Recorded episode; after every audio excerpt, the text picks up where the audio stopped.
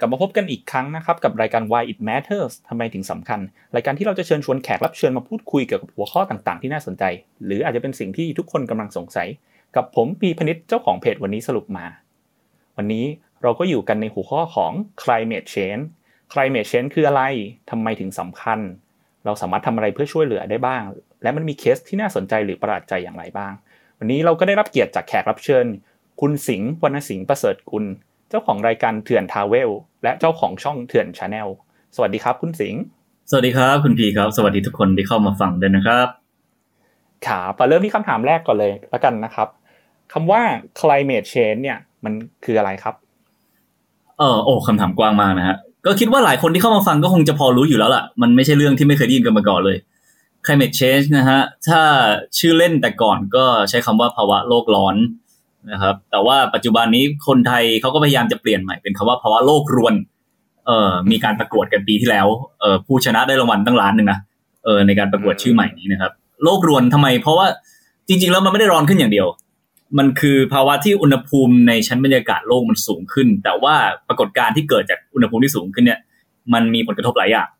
บางที่ก็น้ำแข็งละลาย บางที่ก็น้ำแรงขึ้น บางที่ก็น้ำท่วมมากขึ้น บางที่หนาวขึ้นยังมีนะฮะ เกิดจากอากาศเปลี่ยนแปลง มีเอ่อใครเคยได้ยินคาว่า polar vortex ไหมมันเป็น มันเป็นปรากฏการณ์ที่เกิดจากเอ่อภูมิอากาศในแถวขั้วโลกเหนือ มันโดนเท โดนเทไปยังแถวอเมริกาเหนือกับแคนาดาทำให้เกิด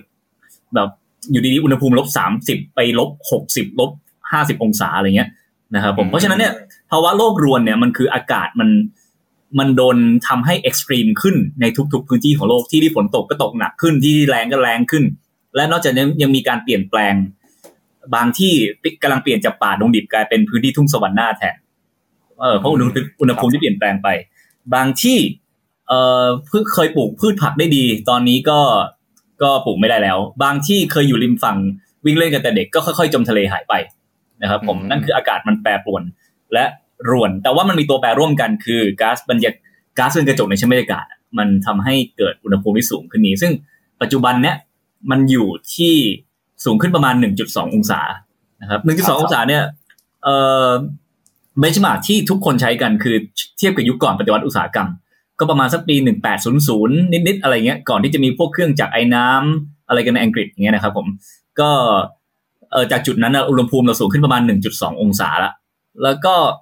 ถ้าถามว่าเป้าหมายของเราคืออะไร คือเราเราอยากหยุดมันไว้ที่ 1.5 นะครับ 1.5 องศา ซึ่งตอนนี้เราใกล้มาก ๆ เต็มทีแล้ว แล้วก็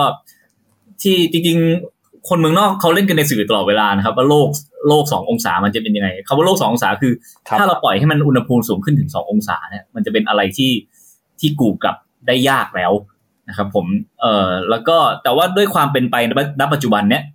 ดีไม่ดีเราอาจจะมองมองดูโลกที่อาจจะสูงขึ้นถึง 4 องศาได้ซ้ำในอนาคตนะเอ่อซึ่งก็จะเป็นภาวะวิกฤตซึ่งมนุษย์อยู่ได้ยากมากๆ ยังไม่นับสัตว์ชนิดอื่นๆ อีกจำนวนมากมากมายมหาศาลนะครับผมประมาณนี้ครับโลกร้อนคืออะไรก็ แต่ผมผมคงต้องค่อยๆ ย่อยมันไปแหละคือถ้าเอาง่ายๆโลก climate change ก็คือการเปลี่ยนแปลงและการรวนรวนของภูมิอากาศ แต่ว่ามันมีผลกระทบกับชีวิตทุกคนยังไงเดี๋ยวค่อยๆเจาะกันไปแล้วกันอืมครับแต่ว่าจริงๆด้วยด้วยเลทปัจจุบันตอนนี้มันมันอ่าเขา estimate ไว้ที่มันมันน่าจะอยู่ที่ประมาณหนึ่งจุดห้าใช่ไหมครับ ตอนนี้ ตอนนี้อยู่ที่หนึ่งจุดสอง ครับ ถ้าเอาตามตาม projection ในปัจจุบันนี้นะฮะ ถ้าเราไม่ทำอะไรเลยยังอยู่กันแบบเนี้ย ภายในปี 2030 จะถึง 1.5 แล้วนะฮะมันมันเพิ่มขึ้นด้วยเลทที่ exponential มาก แล้วก็ถ้าไม่ทำอะไรหลังจาก ไม่ทำอะไรจากปี 2030 อีกก็มันก็จะยิ่งเพิ่มขึ้นเร็วขึ้นเรื่อยๆ เพราะว่าภาวะ climate change มันเป็นอะไรที่ทับถมกันเป็นลูกโซ่ไปเรื่อยๆครับ เช่นไฟป่า ทำลายป่าไม้ไป ซึ่งป่าไม้เนี่ยเป็นตัวสำคัญที่จะทำให้เป็น carbon sink carbon sink คือเอ่อเป็นตัวดูดคาร์บอนออกจากชั้นบรรยากาศนี่คือเราจริงๆเรามีกระบวนการดูดคาร์บอนกันอยู่แล้ว ก็คือต้นไม้นี่แหละ พอต้นไม้ไฟยิ่งไหม้ปุ๊บคาร์บอนที่ต้นไม้เหล่านี้กักเก็บเอาไว้ก็โดนปล่อยเข้าสู่ชั้นบรรยากาศ แล้วก็ยิ่งทำให้โลกร้อนยิ่งขึ้น แล้วก็กลับมาเป็นลูกโซ่ว่าทำให้ไฟป่ารุนแรงยิ่งขึ้นนะครับผม เพราะฉะนั้นอุณหภูมิมันจะยิ่งถ้าเราไม่แก้ไขอะไรเรื่องการปล่อยคาร์บอนจากมนุษย์เลยเนี่ยมันจะค่อยๆ พัฒนาไปสู่จุดที่เอ่อ exponential หรือว่าเป็นเป็น curve ขึ้นเรื่อยๆนะครับผมก็สิ่งที่ Paris Agreement ตั้งเป้าเอาไว้นะฮะซึ่งเป็นเป้าหมายหลักของมนุษยชาติในการแก้ไขปัญหาเรื่องนี้คือประมาณ 5-6 ปีที่แล้วที่เขาไปเจอกันที่ปารีสเนี่ยผมจำไม่ได้ว่า 2015 หรือ 2016 นะเขาก็เป้าหมายให้ก็คือยังไงต้องให้ต่ำกว่าสององศาให้ได้ แต่ถ้าให้ดีที่สุดคือให้ต่ำกว่าหนึ่งจุดห้าองศา แต่ก็คิดภาพดูว่าตอนนี้เราอยู่ที่หนึ่งจุดสององศาแล้วครับอืมโอ้เรียกว่า จริงๆเรียกว่าน่าน่ากลัวอยู่เนาะเพราะว่าอย่างที่คุณสิงห์บอกก็คือว่าถ้าถ้ามันเพิ่มขึ้นเนี่ยเราก็คาดเดายากเลยเพราะมันจะแบบสะสมมันไปเรื่อยๆเนาะมันจะเป็น exponential ขึ้นไปเรื่อยๆจริง ๆ จะใช้คำว่าคาดเดายากก็ผิดแล้วครับ เพราะว่าจริง ๆ มีการมีการเอาผลลัพธ์มาคาดคะเนสิ่งที่จะเกิดขึ้นได้เห็นภาพค่อนข้างชัดเจนแล้ว แต่สิ่งที่น่าตกใจก็คือว่าทำไมคนยังไม่สนใจเรื่องนี้กันไม่ตื่นตัวครับเออทั้งที่มันไม่ใช่เรื่องที่แบบว่าแต่ก่อนเราพูดเรื่องสิ่งแวดล้อมธรรมชาติเนี่ยมันเหมือนเป็นอะไรที่แบบ เรามาดูแลรักษาอนุรักษ์กันเถอะ เรามองสิ่งแวดล้อมในเชิงอนุรักษ์ค่อนข้างเยอะเรามองสิ่งแวดล้อมเป็นสิ่งสวยงามครับนะฮะที่แยกออกจากชีวิตปกติในเมือง ไม่แยกจากเรื่องการศึกษา แยกจากเรื่องสิทธิมนุษยชน แยกจากเรื่องการเมือง อันนั้นคือชีวิตจริงของเรา แล้วเวลาเราพักผ่อนเราค่อยไปอยู่กับสิ่งแวดล้อม แต่ว่าเรื่อง climate change เนี่ยมันไม่ใช่เรื่องแบบนั้นนะครับ climate change คือมันจะไปเปลี่ยนแปลง fundamental คือตัวแปรพื้นฐานของชีวิตทุกคน ตั้งแต่การผลิตอาหารเอ่อการใช้พลังงาน การหายใจอากาศเข้าไป ก็โดนเอฟเฟกต์โดย climate change เหมือนกัน ทุก ๆ อย่าง โดนเอฟเฟกต์โดย climate change นะครับแต่ว่าแล้วก็ไอไอที่บอกคาดเดาไม่ได้เนี่ยจริงๆเขาเดี๋ยวผมว่าเดี๋ยวผมค่อยๆไล่เป็นช็อตๆก็ได้ว่าที่เขาคาดเดามาแล้วมันคืออะไรนะครับผมเพราะฉะนั้นคาดเดาได้ครับว่าจะเกิดขึ้นอะไร และจริงๆการคาดเดานี้ควรจะ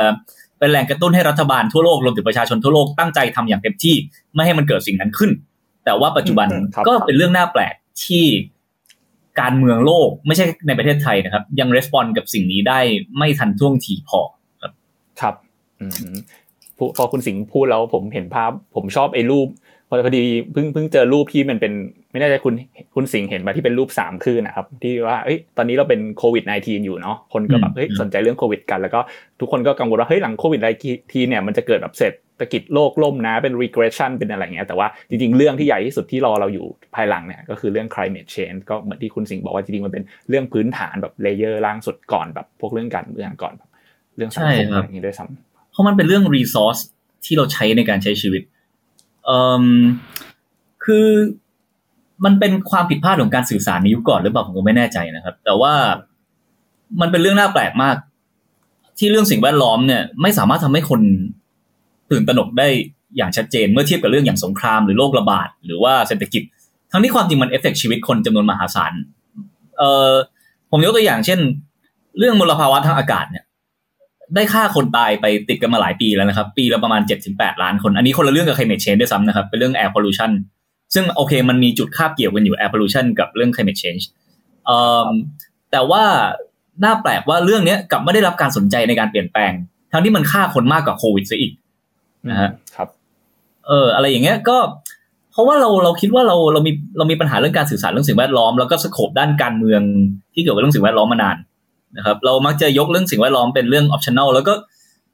เออในบางต่างประเทศมันก็ดีขึ้นแล้วมีพรรคกรีนมีนโยบายเรื่องสิ่งแวดล้อมชัดเจนโจไบเดนเข้ามาปุ๊บก็เอาอเมริกากลับเข้าสู่ Paris Agreement ทันที เพราะเป็นเรื่องสำคัญสำหรับสังคมเขา แต่ในบ้านเราเนี่ย ทุกพรรคนะฮะเออนโยบายเรื่องสิ่งแวดล้อมเป็น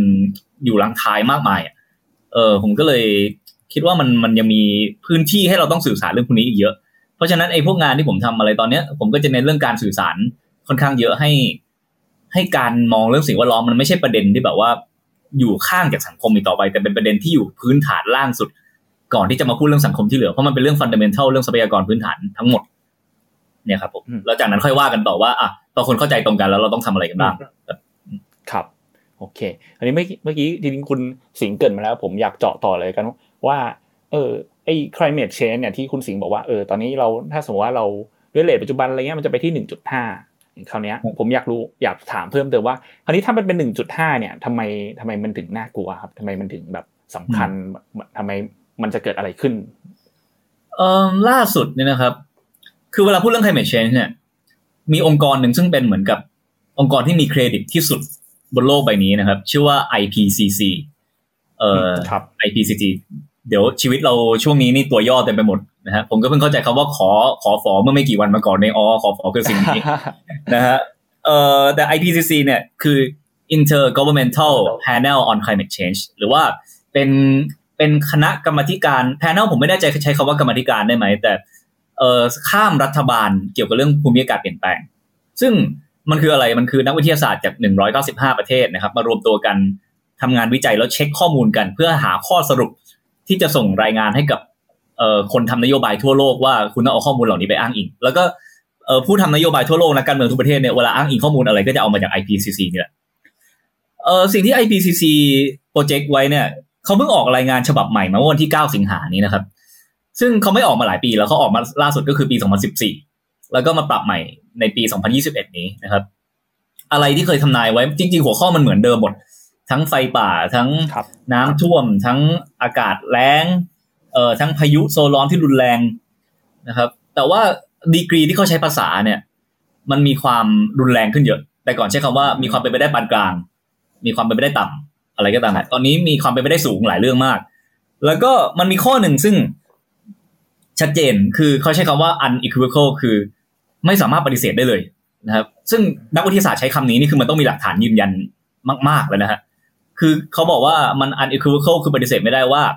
อุณหภูมิโลกได้สูงขึ้นจากฝีมือของมนุษย์ อันนี้คือสิ่งที่สรุปมาในรายงานนี้ ซึ่งเราเราได้ยินมาตั้งแต่เด็กแล้วข้อนี้ แต่นี่นักวิทยาศาสตร์เพิ่งออกมาสรุปเป็นอย่างจริงจังว่า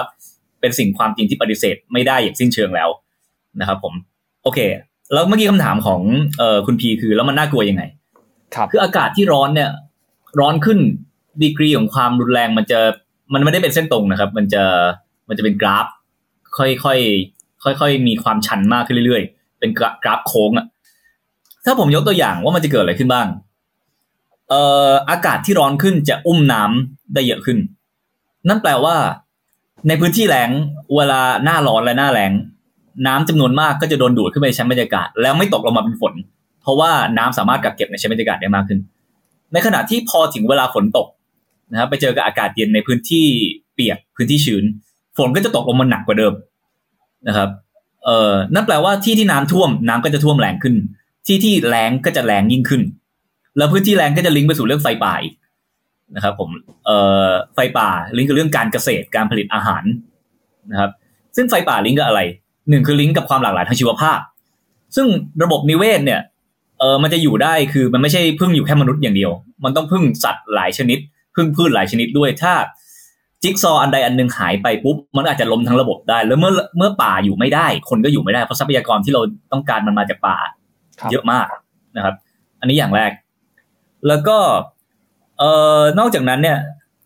ไฟป่ามันยังลิงก์กับเรื่องอากาศที่เราหายใจด้วย PM 2.5 ในภาคเหนือลิงก์กับเรื่องไฟป่าชัดเจนแล้วพอพออากาศเป็นอากาศที่เราหายใจไม่ได้ขึ้นมาเนี่ยโรคภัยไข้เจ็บต่างๆนานาก็จะตามมานะครับ อ่า อันนี้มีเรื่องนี้อีก ต่อไปพื้นที่ที่ผลิตทางการเกษตรได้ จะค่อยๆ เปลี่ยนจากโซนที่ร้อน tropical zone ที่ปลูกพืชได้ดีอย่างเช่นบ้านเราในตอนนี้ ไปยังพื้นที่ที่มีอากาศหนาวเกินไปในการปลูกพืชเพาะปลูกนะครับ เอ่อเพราะว่าอากาศทั่วโลกมันจะร้อนขึ้นทำให้มันก็จะชิฟพื้นที่ในการเพาะปลูกทางการเกษตรที่ได้ผลดีที่สุดของโลกนี้ออกไปเรื่อยๆนะครับ ก็อาจจะมีผลดีกับบางประเทศ มีผลเสียกับบางประเทศนะครับ เอ่อ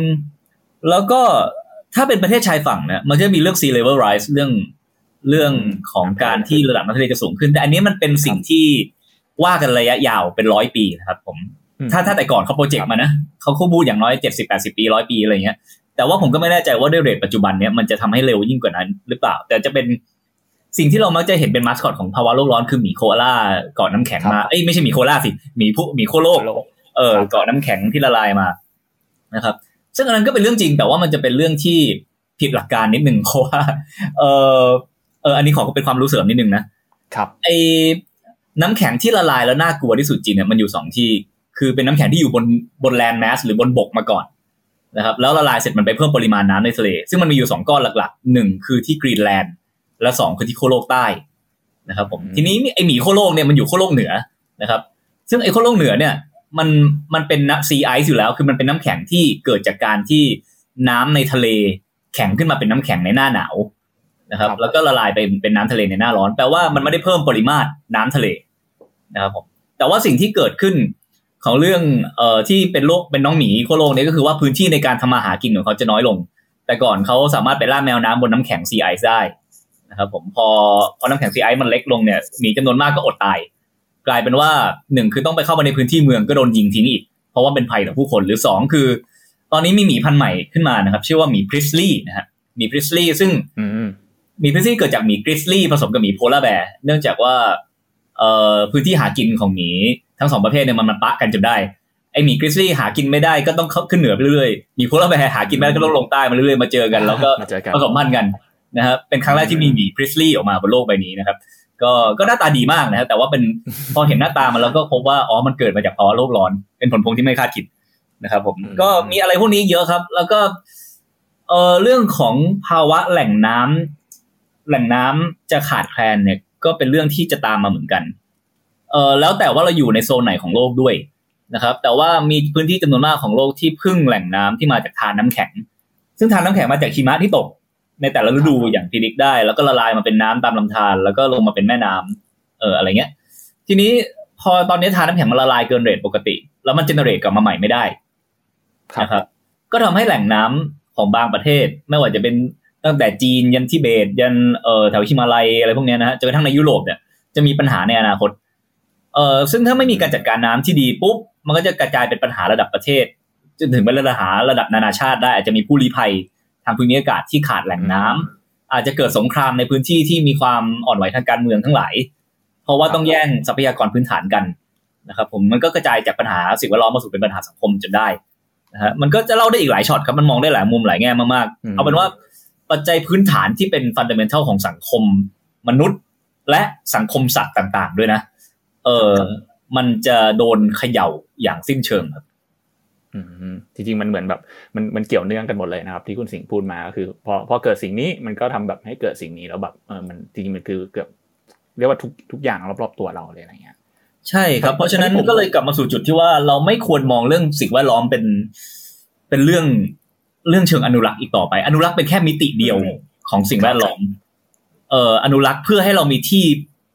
ไปชมเพื่อความสวยงาม หรือว่าเหลือไว้เพื่อมีคุณค่าทางจิตใจเนี่ย เป็นแค่มิติเดียวเท่านั้นของปัญหาด้านสิ่งแวดล้อม ซึ่งเป็นมิติที่เป็นมิติที่สำคัญนะครับเออแต่มิติที่ผมพูดมาทั้งหมดเมื่อกี้มันเป็นคนละมิติกันกับเรื่องการอนุรักษ์อืมครับโอเคเออเมื่อเมื่อกี้ผมอยากถามถามเจาะเพิ่มหน่อยครับ ผมผมสงสัยว่าอ่าผมผมพอมองเห็นภาพว่าอย่างที่อ่าคุณสิงห์แชร์มาว่าที่ที่อ่าพอที่ที่ฝนไม่ค่อยตกเนี่ยก็คือ มันมันก็จะโดนน้าดูดขึ้นไปมากขึ้นถูกไหมแล้วฝนก็จะไปตกหนักในที่ที่แบบมันตกอยู่แล้วด้วย มันก็ทำให้แบบที่แรงก็ยิ่งแรงที่ฝนตกยิ่งตกหนักเหมือนกัน อันนี้อันนี้ผมเข้าใจถูกต้องไหมครับอ่าครับ ผมประมาณนั้นครับครับ แล้วแล้วไอ้ที่ที่หนาวที่หนาวที่มันหนาวขึ้นมันมันเกิดขึ้นเพราะอะไรครับเออมีหลายกรณีนะครับ แต่ที่ผมเข้าใจคือมันจะส่วนใหญ่จริงมันไม่ค่อยหนาวขึ้นหรอกมันจะมีไม่ไม่ใช่หนาวขึ้นในเชิงเป็นเทรนด์แปลว่าไม่ได้หนาวขึ้นถาวร ส่วนใหญ่ร้อนขึ้นทั้งนั้นแหละ แต่ว่ามันจะมีที่ที่หนาวแบบเชิงช็อค เออคือเป็นเหตุการณ์พิเศษขึ้นมานะครับเอออย่างเมื่อกี้ผมพูดเกิดเรื่อง polar vortex ไปคือ ลมหมุนบริเวณขั้วโลกเหนือเนี่ยคิดภาพว่าขั้วโลกเหนือเรามันมีลมหมุนเป็นเป็นวงกลมอยู่นะฮะเออมันจะกักอากาศเย็นแถวขั้วโลกเหนือไว้ขั้วโลกเหนือคืออาร์กติกนะครับ มันจะมีอากาศแบบอาร์กติกโดนกักไว้ตรงนั้นทีนี้ polar vortex เกิดจากการที่โลกมันร้อนขึ้นแล้วความแตกต่างระหว่างอุณหภูมิของของโซนขั้วโลกเหนือกับ กับโซนที่ต่ำลงมาจากขั้วโลกเหนือเนี่ย มันไม่เท่ากัน เออมันหมายถึงว่ามันแตกต่างกันน้อยลงมาทำให้เกิดการทะลักแล้วกันเกิดการสปิลของอากาศในขั้วโลกเหนือ ลงมายังพื้นที่ที่อยู่ใต้ลงมาทำให้ย้อนกลับไปปีสองปีเนี่ยเกิดเหตุการณ์ที่เรียกว่า polar vortex นะครับในอเมริกาเหนือและแคนาดาที่ผมเห็นผมเห็นชิคาโกมึงเป็นหนึ่งเมืองในนั้นแล้วอีกหลายเมืองนะครับ ที่แบบหนาวจนส้วมพังนะครับ เพราะว่าน้ำในโถส้วมกลายเป็นน้ำแข็ง เออแล้วก็ขยายตัวทำให้ส้วมพังได้ ซึ่งมันเหมือนเหตุการณ์ในหนังแบบ The Day After Tomorrow อะไรอย่างนี้เลย เออมันเกิดขึ้นมาแล้ว แต่อันเนี้ยมันไม่ใช่การหนาวขึ้นโดยถาวรมันเป็นเหตุการณ์ช็อกเหมือนไฟป่าเกิดขึ้นแล้วก็ดับไปตามตามเอ่อตามฤดูกาลของมัน แต่อีกสิ่งหนึ่งซึ่งเป็นเหตุการณ์ช็อกที่จะเกิดขึ้นถี่ขึ้นแล้วก็ถี่ขึ้นแล้วเป็นเทรนด์และน่ากลัวมากคือเรื่องพายุโซนร้อน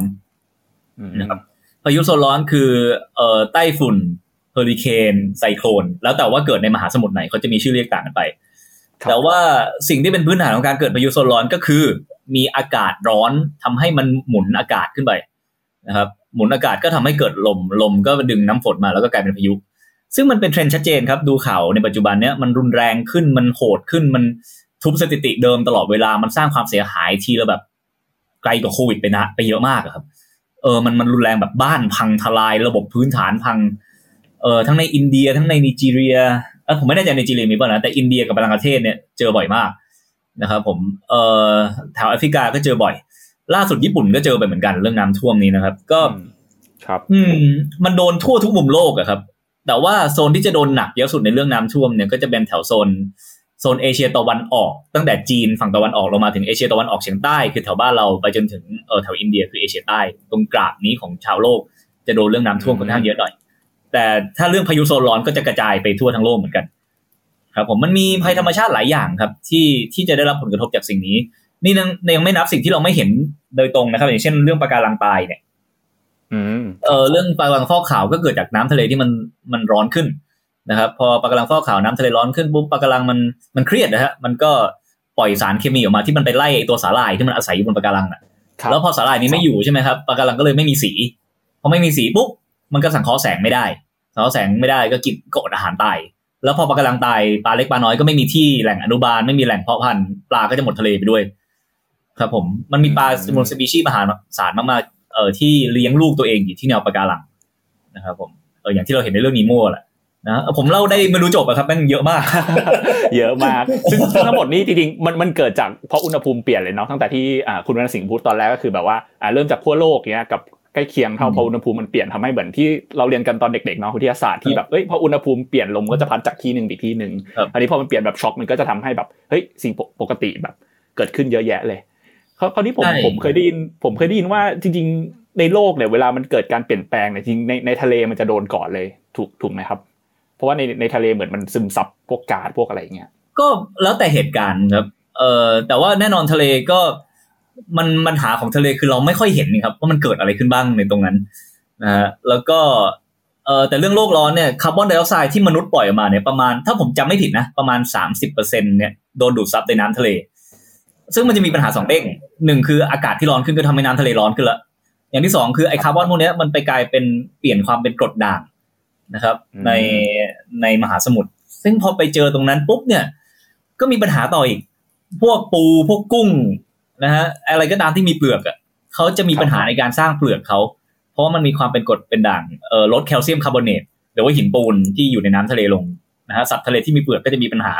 ต่อไปก็จะนำไปสู่การสูญพันธุ์หรือเปล่านี่ก็ยังคาดคะเนกันอยู่นะครับผมแล้วถ้าสัตว์เล็กสัตว์น้อยมันสูญพันธุ์ปุ๊บสัตว์ใหญ่ตะก็ตามมา เพราะว่าไม่มีอาหารกินต่อไปนะฮะมันมีสิ่งที่น่ากลัวมาก ๆ จากเรื่อง climate change ถ้าให้ผมลิสต์นะ อันดับ ต้นๆเลยคือเรื่อง biodiversity loss คือการเสียความหลากหลายทางชีวภาพ ซึ่งมาจากการสูญพันธุ์ที่มันเร็วขึ้นมากๆของสัตว์ของพืชหลากหลายชนิดเนี่ยแล้วสิ่งพวกนี้มันไม่ได้มีคุณค่าแค่เชิงว่าโอ๊ยสัตว์ชนิดนี้น่ารักน่าไปถ่ายรูปด้วยอะไรนะครับ แต่ว่าสัตว์ทุกชนิดมันมีฟังก์ชันในการทำให้ระบบนิเวศของตัวเอง คงอยู่ได้หมด ไม่ว่าจะเล็กจะน้อยแค่ไหนก็ตามแต่ แล้วพอจิ๊กซอว์มันหายไปหลายชิ้นมากขึ้น พอโครงสร้างของตึกมันหายไปหลายชิ้นมากขึ้น สุดท้ายตึกมันก็พังครับ อยู่ไม่ได้ แล้วพอตึกพังปุ๊บเดี๋ยวมันมาถึงสังคมมนุษย์แน่นอนไม่ต้องห่วงครับ เออเราพึ่งทรัพยากรธรรมชาติมากมายแค่ เราอยู่ในเมืองเราไม่เคยเห็นว่าเราไปดูดอะไรมาจากตรงไหนบ้างแค่นั้นเองครับ ครับ อืมโหก็จริงๆที่ครับพูดคนคุยกับผมแล้วเครียดทุกคนเลยว่ะทำไมเนาะพูดได้ไม่รู้จบเลยนะครับ มันมันคอนเน็กหมดเลยทุกอย่างอะไรเงี้ยอืครับผม เพราะว่าอืมพวกพวกสัตว์พวกสัตว์อะไรเงี้ยเอ๊ะผมผมเคยได้ยินอย่างอย่างพวกพวกสัตว์เนี่ย พวกแมลงพวกพึ่งพวกอะไรเงี้ย ก็ก็ ก็โดนโดนก่อนเลยไหมผมเคยได้ยินข่าวเรื่องพึ่งที่มันแบบเรื่องแบบอพยพในสหรัฐอเมริกาในอะไรเงี้ยอุณหภูมิที่สูงขึ้นมันจะทำให้พึ่งหลงทางครับ หลงทางแล้วมันครับอาจจะออกมาผิดฤดูกาลเออหรือไม่ก็หาหาทางไปที่ที่มันต้องไปไม่เจออะไรเงี้ยเออที่ผมครับเข้าใจมานะ ผมก็ยังไม่ได้ศึกษาร้อยเปอร์เซ็นต์นะครับ แต่ว่าเอ่อพอมันเป็นอย่างนั้นปุ๊บมันก็จะมีผลต่อการทำการเกษตรแน่นอน เพราะว่าเราพึ่งครับเราพึ่งพาสัตว์ที่เรียกว่าพึ่งเนี่ยมหาศาลมาก เคยมีการทำแรงกิ้งกันว่าสัตว์ชนิดไหนสำคัญสุด นะฮะต่อมนุษย์นะ คือพึ่งนี่แหละ เออ เพราะว่ามันมันช่วยในการผสมอาหารน่ะนะครับทำให้เราผลิตครับอาหารได้ ถ้าพึ่งไม่ตรงรับฤดูกาลปุ๊บเราก็จะมีปัญหาแน่นอน ซึ่งผมก็อืมแต่ว่าตัวแปรสำคัญคือการแก้ไขปัญหาเรื่องพวกนี้เราพูดเรื่องปัญหามาเยอะแล้วแต่การจะรอดจากปัญหาพวกเนี้ยอันแรกก็คือลดการปล่อยคาร์บอนเนี่ย ซึ่งเป็นสิ่งที่เราพูดกันมานานเนี่ย ผมดูทรงแล้วน่าจะยากว่ะ นั่งพูดกันมาหลายสิบปี แล้วก็ไม่เห็นมันจะลดสักที ถ้าใครไปดูกราฟกราฟของการปล่อยคาร์บอนเนี่ยมันสูงขึ้นแบบ แทบทุกปีเลยนะครับ เราประชุมเรื่องนี้กันมาแบบสี่สิบห้าสิบปีแล้วมันก็สูงขึ้นเรื่อยๆนะครับ อย่างที่สองคือการปรับตัวเข้ากับภาวะเปลี่ยนแปลงนี้ ต่อไปสร้างบ้านสะเทินน้ำสะเทินบกต่อไปลดทุกคันลอยน้ำได้อะไรเงี้ย หรือต่อไปพื้นที่เมืองทุกทุกตารางนิ้วบนตึกใช้ในการปลูกพืชทั้งหมด เพื่อให้การเกษตรไม่จำเป็นต้องพึ่งชนบทอย่างเดียวสามารถปลูกในเมืองได้ด้วย urban farming อะไรพวกนี้ก็เป็น solution หนึ่งแล้วปัจจัยที่ทำให้เรื่องพวกนี้สำเร็จได้คือเทคโนโลยีครับ เอออย่างน้อยที่สุดถ้าถ้าแก้ปัญหาโลกร้อนไม่ได้ ก็สร้างเทคโนโลยี ซึ่งจะมารองรับชีวิตในภาวะโลกที่เปลี่ยนไปได้ แต่ว่ามันจะเป็นโลกที่อยู่ยากกว่าเดิมโดยสิ้นเชิงมากๆนะครับเออแล้วก็แต่ว่ามันก็ยังไม่เกิดการลงทุนอย่างชัดเจนในตรงนั้น หรือไม่ได้มีแผนรับมือชัดเจนอย่างตรงนั้น จริงๆประเทศไทยเรามีแผนมีการร่างแผนนี้ขึ้นมานะครับเอ่อโดยสอพอผ่านทางพรบโลกร้อน ซึ่งยังไม่ผมเข้าใจว่ายังไม่ได้เข้าสภาไปพิจารณากันนะครับพรบโลกร้อนนี่ร่างมาตั้งแต่ปีที่แล้วมั้งก็จะว่าด้วยการนับคาร์บอนของธุรกิจไทยเรื่องของการลดการปล่อยคาร์บอนแล้วสุดท้ายเรื่องของแผนการปรับตัว ผมเองยังไม่ได้ไปนั่งอ่านอย่างจริงจังว่าในแผนเนี้ยมันมีอะไรบ้างนะครับ ผมแต่ก็เอ่อทางภาษาของคนที่สนใจเรื่อง climate change เขาเรียก อะไรก็ตามที่เป็นการลดการปล่อยคาร์บอนเขาเรียกว่า mitigation คือลดเอฟเฟกของโลกร้อน อะไรก็ตามที่เป็นการปรับตัวเข้าหาโลกร้อนเขาเรียก adaptation นะฮะก็ก็ต้องใช้ทั้งสองทางนะครับผมอืมโอเคครับ แล้วพออย่างเงี้ย มันมันเราเราไม่สามารถลดคาร์บอนได้ เราสามารถทำอะไรเพื่อแบบช่วยช่วยเหลือเรื่อง climate change ได้บ้างครับ ถ้าถ้าสมมติเราเป็นแบบเอ้ยวันนี้เราฟังเห็นภาพแล้วเออปัญหามันเยอะแยะมากมายเลยเนาะมันอาจจะเป็นสิ่งที่เราไม่ได้ตระหนักอะไรเงี้ยพอวันนี้พอฟังคุณสิงห์พูดก็โอเคเห็นเห็นภาพมากขึ้นเห็นทุกอย่างว่าเอ้ยทุกอย่างมันเกี่ยวหมดเลยคราวนี้ยถ้าถ้าสมมติเราเป็นคนแบบทั่วไปเงี้ยเราจะช่วยเรื่อง climate change อย่างยังไงได้บ้าง เรื่อง climate change เนี่ยครับยังไงก็ต้องว่ากันในระดับนโยบายครับ ถ้าจะทำให้มันเอฟเฟกสูงจริงไอ้เรื่องที่เราพูดเรื่องการเปลี่ยนแปลงรักโลกแบบส่วนตัวเนี่ย มันเป็นเรื่องเรื่องที่อาจจะแก้ปัญหาอื่นได้ บ้างเช่นปัญหามลภาวะขยะปัญหาป่าเสื่อมโทรมอาจจะทำได้นะครับ แต่ว่าเรื่อง climate change ยังไงต้องเป็นระดับนโยบาย แต่ว่าสิ่งที่จะทำให้ระดับนโยบายมันเปลี่ยนแปลงได้ อย่างน้อยในประเทศที่เจริญทางการเมืองมากกว่าประเทศเรานะครับพูดตรงๆเออก็คือการส่งเสียงของประชาชนใช่ไหมครับ แล้วก็การที่ประชาชนดีมานให้เกิดสิ่งนั้นขึ้น เพราะฉะนั้นอย่างแรกทำความเข้าใจกับเรื่องสิ่งแวดล้อมสมัยว่ามันเป็นเรื่องที่เป็นพื้นฐานของสังคม และส่งเสียงมันออกไปเรื่อยๆ เหมือนกับหลาย ๆประเด็นที่ก่อนหน้านี้ไม่เคยมีใครพูดถึงเอ่อก่อนหน้าปีสองปีนี้ปรากฏว่ามามาปีนี้ก็พูดถึงกันเยอะแยะผมเชื่อว่าเรื่องสิ่งแวดล้อมถ้าถ้าเราปรับแนวคิดกันใหม่ได้เนี่ยมันอย่างน้อยมันขึ้นมาเป็นอเจนดาหลักของสังคมแล้วต่อไปทุกพรรคการเมืองไม่ว่าเอ่อบางทีรัฐบาลนี้ก็จะไม่ต้องตอบสนองเสียงคนเสียงประชาชนขนาดนั้น แต่ว่าพรรคการเมืองที่เขาอยากได้รับการเลือกตั้งในอนาคตเขาก็อาจจะต้องตอบสนองเสียงของพวกเรา ถ้ามันกลายมาเป็นอเจนดาหลัก นะครับครับซึ่งการส่งเสียงก็ต้องมาพร้อมกับความเข้าใจในหลาย ๆ เรื่องว่าจริง ๆ แล้วอะไรบ้างที่แมทเทอร์ถ้าผมพูดเรื่องสิ่งแวดล้อมเนี่ยอย่างแรกที่ทุกคนพูดกันว่าสิ่งสิ่งที่เขาอยากทำก็คือลดการใช้พลาสติก ซึ่งเป็นเรื่องเป็นเรื่องดีนะครับ แต่ต้องเข้าใจก่อนว่าโลกการการลดการใช้พลาสติกเนี่ยมันลิงก์กับเรื่องโลกร้อนค่อนข้างน้อย แต่มันลิงก์กับเรื่องมลภาวะขยะค่อนข้างเยอะ ผมใช้คำเล่น ๆ ก็คือเรื่องโลกร้อนกับโลกเลอะมันคนละเรื่องกันนะครับโลกเลอะคือขยะโลกร้อนคือการปล่อยคาร์บอนไดออกไซด์และเอ่อก๊าซเรือนกระจกอื่นๆ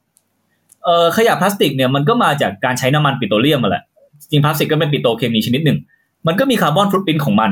นะครับลดการใช้พลาสติกได้แน่นอนก็ลดการปล่อยคาร์บอน แต่ไม่ใช่เปอร์เซ็นต์ขนาดใหญ่นะครับเอ่อปัญหาที่เป็นพลาสติกคือมันกลายเป็นขยะ ซึ่งกลายเป็น pollution ไปลงในทะเลลงในบกลงในชีวิตของสัตว์ แล้วก็กลายมาเป็นไมโครพลาสติกในอาหารของเราทุกคนนะครับครับ แต่ถ้าจะลดการปล่อยคาร์บอนจริง ๆ นะฮะเอ่อหนึ่งคือพลังงาน สองคือการผลิตอาหาร เนื้อสัตว์นะครับ เป็นสิ่งที่มี carbon footprint สูงมากเสื้อผ้าเป็นสิ่งที่มี carbon footprint สูงมากนะครับ ผมสิ่งเหล่านี้ต้องมีนวัตกรรมใหม่ ๆ ในการผลิตในการกระจายในการปรับมุมมองนะครับ เรื่องของการเป็นมังสวิรัตเนี่ยแต่ก่อนเรามองเป็นเรื่องจริยธรรมเรื่องศีลธรรมนะครับ แต่ว่าถ้าในอนาคตมัน mainstream ได้มันเป็นเรื่องสิ่งแวดล้อมอย่างชัดเจน เพราะว่าการผลิตพืชมาเป็นอาหารเนี่ยยังไงก็ใช้ทรัพยากรน้อยกว่าการผลิตสัตว์เป็นอาหารครับ เออนี่เป็นตัวอย่างคร่าวๆนะฮะแล้วก็เออเพราะฉะนั้นอะหนึ่งคือคุณเข้าใจเรื่องนี้อย่างชัดเจนสองคือคุณส่งเสียงให้เกิดการเปลี่ยนแปลงเชิงนโยบาย ส่วนตัวคุณเปลี่ยนแปลงอาหารการกินของคุณคุณเปลี่ยนแปลงการใช้พลังงานของคุณ แล้วคุณส่งเสียงเข้าไปในคอมมูนิตี้ในองค์กรที่คุณอยู่ มันก็จะกระทบออกไปในวงส่วนตัวด้วยนะครับผมผมเองก็เอ่อเริ่มเป็นวีแกนคือยังไม่ได้เป็นวีแกนนะแต่เริ่มพยายามมุ่งหน้าไปสู่ทางนั้น ก็เพราะคนใกล้ตัว นะครับผมพอเราก็ได้ได้เห็นว่าเออมันทำได้มันมีทางเลือกมันมีอะไร ก็ส่งต่อไปข้างๆด้วยเดี๋ยวพอมันเป็นเรามีคนทำกันสักล้านคนนะครับ ก็เอฟเฟกล้านคนนี้เอฟเฟกสักคนละห้าคนเดี๋ยวแป๊บหนึ่งมันก็ได้ทั้งประเทศประมาณนี้นะที่ผมมองไว้เออแต่ว่ามันก็ยากอีกเพราะประเทศไทยเนี่ยยังเป็นประเทศไทยเป็นประเทศที่มี income ต่ำนะครับ ยังไม่เกิดการกระจายรายได้ที่ดี คุณภาพชีวิตคนยังไม่ดี ซึ่งผมเคยคุยกับคุณยุ้ยสารินีนะครับ ซึ่งเป็นนักวิชาการเอ่อ คนหนึ่งซึ่งมีความรู้เยอะมาก พี่ยุ้ยแกก็บอกว่าหลังจากดูรีเสิร์ชมาเนี่ย มันไม่ได้มีความสัมพันธ์อันเป็นนัยสำคัญ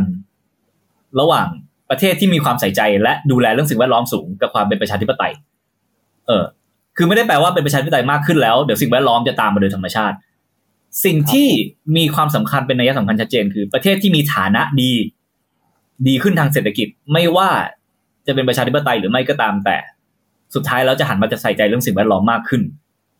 นะครับผมเอออย่างจีนอย่างเงี้ยตอนนี้ชัดเจนเขาประกาศแล้วจะ zero carbon แล้วมีนโยบายต่าง ๆ นานามากมายออกมาซึ่งล้ำกับประเทศไทยไปไกลมาก เออก็เพราะว่าเขาเริ่มมีฐานะดีขึ้นแล้วเขาก็มาใส่ใจเรื่องนี้มากขึ้น ถึงแม้ว่าเขาจะไม่ได้มีประชาธิปไตยเต็มใบครับเออหรือว่าระบบเขาก็ไม่ได้ใกล้เคียงกับประชาธิปไตยขนาดนั้นเลยนะครับ ผมก็ครับเป็นตัวอย่างหนึ่งนะครับ เอ๊ะอย่างนี้อย่างนี้แปลว่าแล้ว มันผมอยากรู้ว่ามันมีเคสในโลกไหมครับที่ที่ประเทศอาจจะยังไม่ได้เป็นประเทศที่แบบอ่าฐานะดีแล้วหรือว่าพัฒนาแล้วแต่ว่าแบบมีมีความใส่ใจเรื่องสิ่งแวดล้อมดีอะไรอย่างเงี้ยก็ต้องเป็นประเทศที่อยู่มีวิถีชีวิตของคนใกล้ชิดกับธรรมชาตินะครับอย่างเช่นเอ่อรวันด้ารวันด้านี่หลายคนรู้ลึกในเรื่องการฆ่าล้างเผ่าพันธุ์นะครับจะเป็นหนึ่งในประเทศแรก ๆ ของโลกนะฮะที่มีการแบนถุงพลาสติกนะครับอืมซึ่งอันนี้มันเกิดจากความใกล้ชิดของวิถีของคนและมุมมองชีวิตที่มันใกล้ชิดธรรมชาติอยู่แล้ว แต่มันก็ยังเป็นมุมมองเชิงอนุรักษ์อยู่ดีนะ ผมว่านะเออซึ่งไม่ใช่เรื่องไม่ดีนะครับ อย่างที่บอกไปแล้ว แต่ว่ามันเป็นมุมมองอีกแบบหนึ่งกับการเปลี่ยนระบบการผลิตพลังงานเปลี่ยนระบบการผลิตอาหาร แต่ว่าก็ต้องบอกก่อนว่าการชะลอเรื่องภาวะโลกร้อนเนี่ย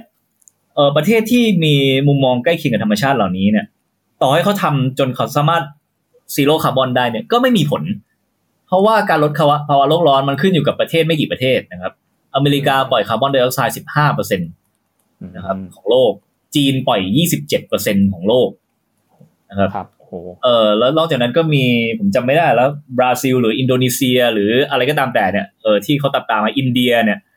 เพราะฉะนั้นถ้าประเทศเหล่านี้เปลี่ยนได้ มันถึงจะมีผลในเชิงการลดภาวะโลกร้อน ประเทศไทยเราอยู่ที่ 0.9เปอร์เซ็นตนะครับของจำนวนคาร์บอนทั้งโลก จะว่าน้อยก็น้อย เออจะว่าเยอะก็อาจจะเยอะก็ได้ เพราะว่าประชากรเราน้อยกว่าอเมริกาพอสมควรนะครับ เขาปล่อยมากกว่าเราสิบห้าเท่า แต่ถ้าวัดต่อหัวเนี่ยเออคาร์บอนต่อหัวต่อคนต่อปีของเราอยู่ที่ประมาณสี่ตัน ต่อคนต่อปีนะครับ ซึ่งถามว่าเยอะไหม global average อยู่ที่สี่ตันพอดีนะครับครับเราก็อยู่ที่เฉลี่ยโลกทันทีเลยเอ่อในขณะที่เอ่ออินเดียอย่างเงี้ยเขาปล่อยคาร์บอนทั้งประเทศเยอะกว่าเรานะครับ แต่ต่อหัวต่อคนต่อปีเขาอยู่ประมาณสองตันกว่าๆน้อยกว่าเราครึ่งหนึ่งเพราะว่าแต่ประชากรเขาเยอะกว่า ก็ต้องดูหลาย ๆ ปัจจัยกันไป นะครับผมเอ่อบางประเทศอาจจะอาร์คิวได้ว่าใช่สิประเทศฉันปล่อยคาร์บอนเยอะก็เพราะว่าคนฉันเยอะไงเออกลับไปดูประเทศเองสิคนนิดเดียวปล่อยคาร์บอนคนเยอะเลยแต่ถึงแม้ว่าทั้งประเทศจะปล่อยคาร์บอนไม่เยอะก็ตามแต่อะไรเงี้ยเพราะถ้าเราไปดูแถวตะวันออกกลางอะแถวโอมานแถวซาอุดิอาระเบียอะไรเงี้ยโอ้โหคาร์บอนต่อต่อคนต่อปี เยอะมากนะครับลากล่อยี่สิบสามสิบตันอะไรเงี้ย ประเทศน้ำมันเนี่ยครับ แต่ว่าครับทั้งประเทศเขาไม่ได้ปล่อยคาร์บอนเยอะขนาดนั้น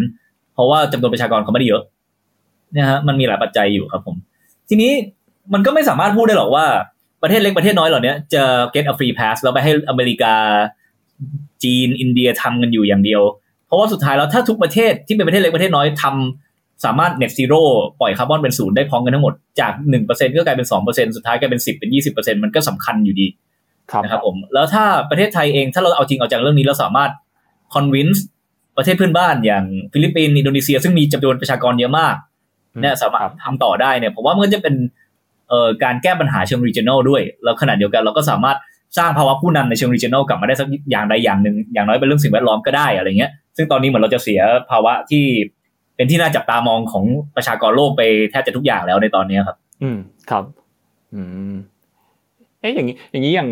ที่ตอนนี้ที่คุณคุณสิงห์ทำอะเอออย่างประเทศไทยอะเราเราจะมีแบบแนวทางในการผลักดันยังไงได้บ้างอะเพราะว่าอย่างที่คุณสิงห์บอกมาว่ามันก็จะน่าจะมีหลายคนที่แบบว่า เอ้ยประเทศไทยมันก็เป็นแค่ส่วนเล็ก ๆ เองอะไรอย่างเงี้ยคราวนี้เราผมอยากรู้ว่าเอ้ยเราจะมีวิธีการในการพูดหรือว่าเอ้ยชักจูงหรือว่าทำยังไงว่าเออมันต้องเริ่มที่ไทยไหมหรือว่าจริงๆ เราควรจะส่งเสียงไปให้ global ก็ทำก่อนแล้วมันกลับมาที่ไทยอะไรอย่างเงี้ยอันนี้คุณสิงห์มีแบบความเห็นอะไรยังไงบ้างครับคำตอบผมเป็นคำตอบที่โหลมากครับ คือถูกทุกข้อครับ เออต้องต้องทำทุกอย่างเออทีนี้ประเทศไทยอะโฟกัสเรื่องการลดการปล่อยคาร์บอนก็ดีคือเป็นเรื่องจำเป็นที่ต้องทำแต่ครับเราอยู่ เราอยู่ใน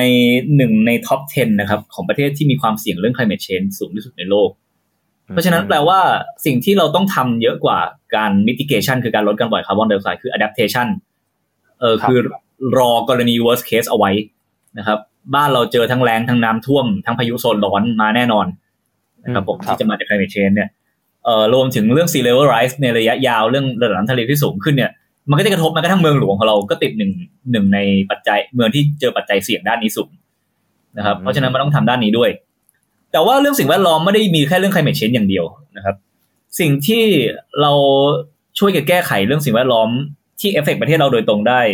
คือ climate change มันเป็นสถานการณ์โลกไงเราก็ต้องมีส่วนเกี่ยวข้องกับกับเรื่องนโยบายโลก แล้วก็ต้องมีส่วนเกี่ยวข้องในการรวมกันเจรจากับมหาอำนาจทั้งหลายทั้งปวง ซึ่งประเทศไทยก็ยังไม่ได้มีตรงนั้นเท่าไหร่นะครับ เอ่อ รวมถึงการร่วมโครงการต่างๆ แล้วยิ่งมาในชุช่วงโควิดเนี่ยเรื่องพวกนี้ก็เป็นอเจนดารองในเชิงการเมืองไปโดยสิ้นเชิงทีนี้มันมีปัญหาสิ่งแวดล้อมอื่นๆที่เราสามารถรักษาในประเทศและจบในประเทศเราเองได้ เช่น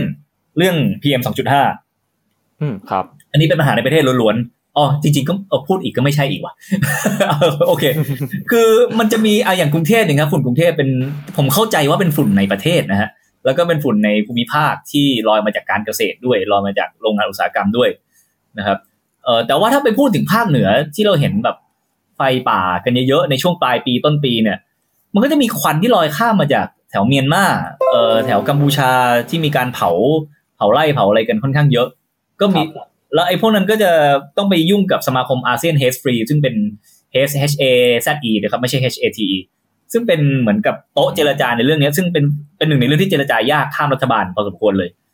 นะครับผมแต่ว่าอย่างน้อยถ้าเรามีกฎหมายเรื่อง Clean Air Act ในประเทศไทยเนี่ยมันก็จะทำให้การจัดการเรื่องนี้ทั้งหมดมันเป็นรูปเป็นร่างขึ้นมา ตอนนี้ปัญหาเรื่องอากาศสะอาดในบ้านเราคือ มันมีกฎหมายกระจายไปหมดเรื่อง รถก็ให้ตำรวจจราจรดูแล ซึ่งก็ขึ้นอยู่กับกระทรวงมหาดไทย เรื่องโรงงานก็เป็นเอ่อเป็นกระทรวงอุตสาหกรรมนะครับ เรื่องของไฟป่า กับไฟไร่นะครับ ก็อยู่กับกระทรวงเกษตรด้วย อยู่กับอบตอบจด้วย ซึ่งอยู่ในมหาไทยกับกระทรวงเกษตรนะครับ แล้วก็อยู่กับ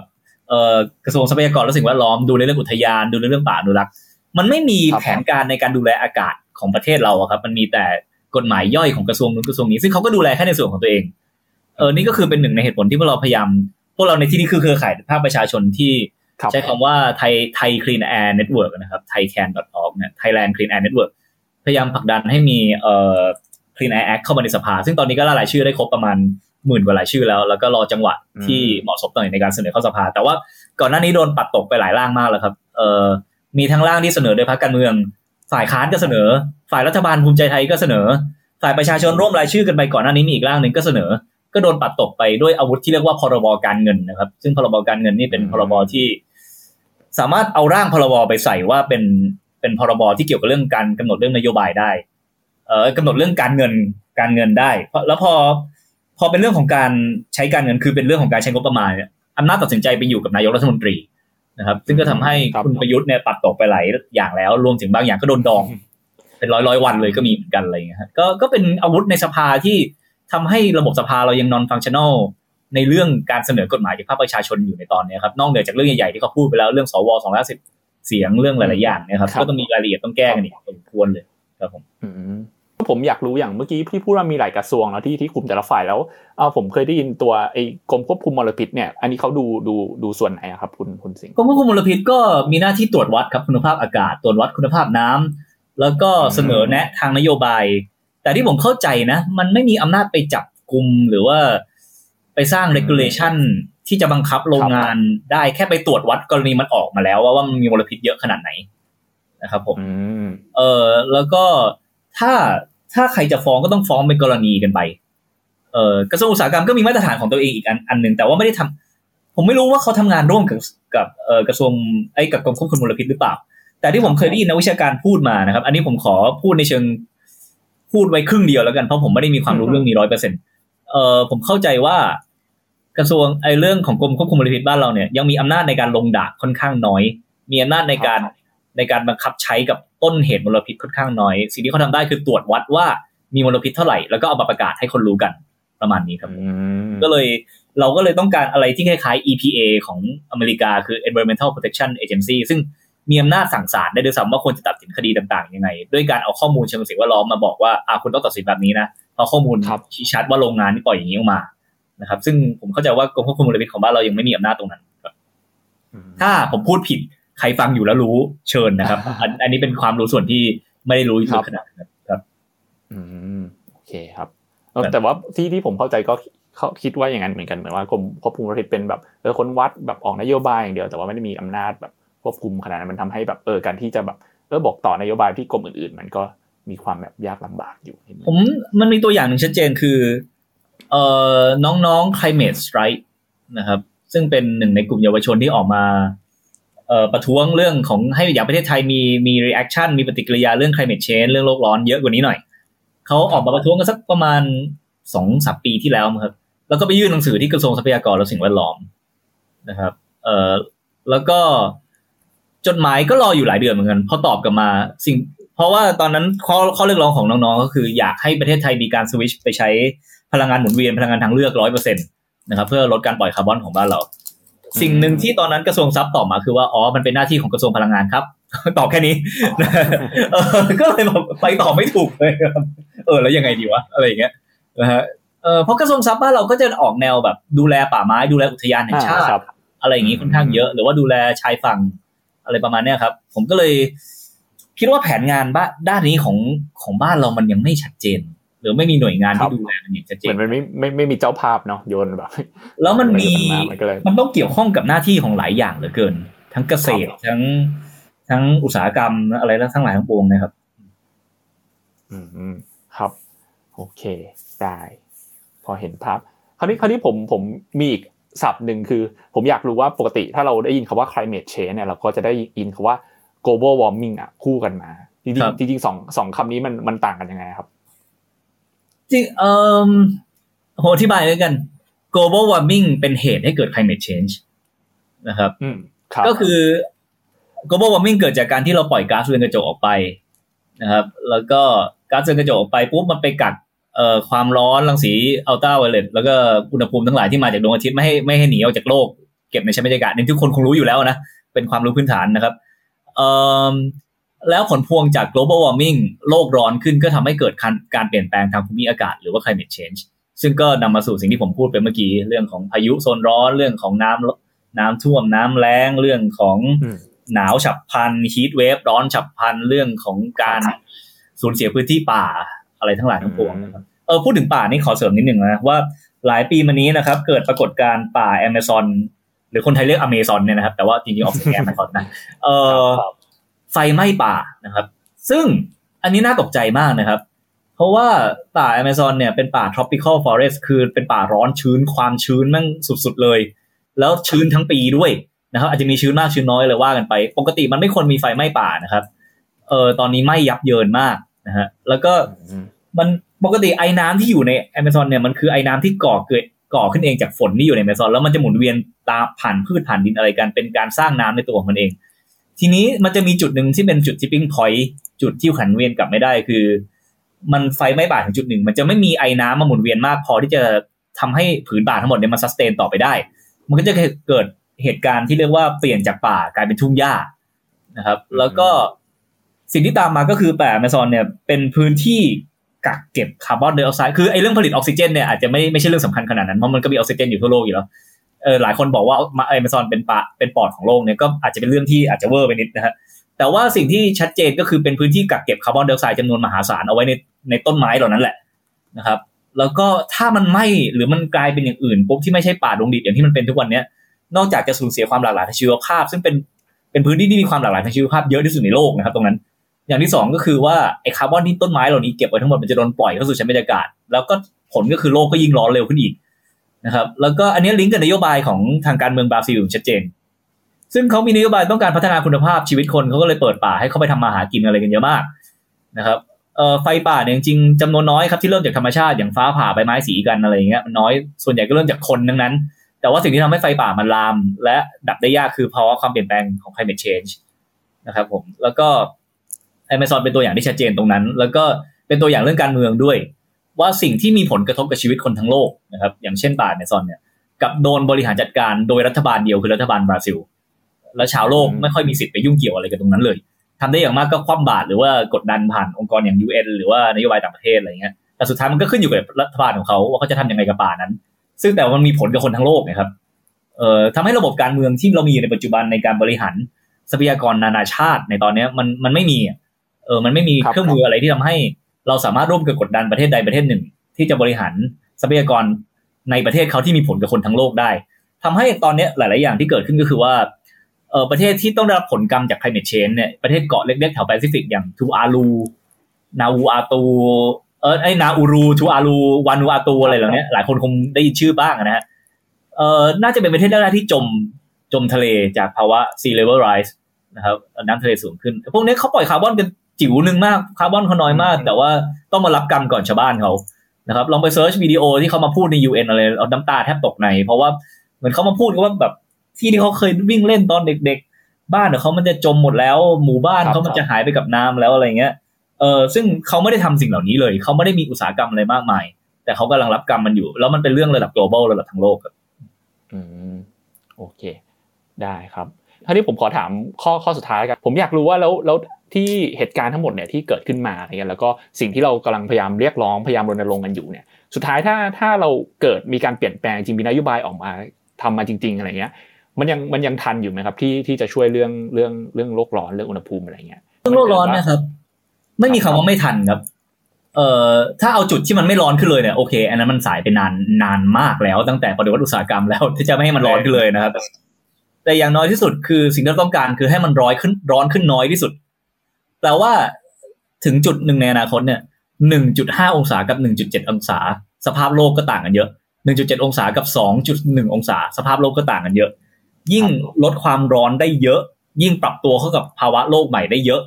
มันก็จะทำให้ความเสียหายน้อยลง แต่ว่าความเสียหายเกิดขึ้นแน่นอนอยู่แล้ว เพียงแค่เราจะทำให้มันน้อยที่สุดยังไงได้บ้างครับผม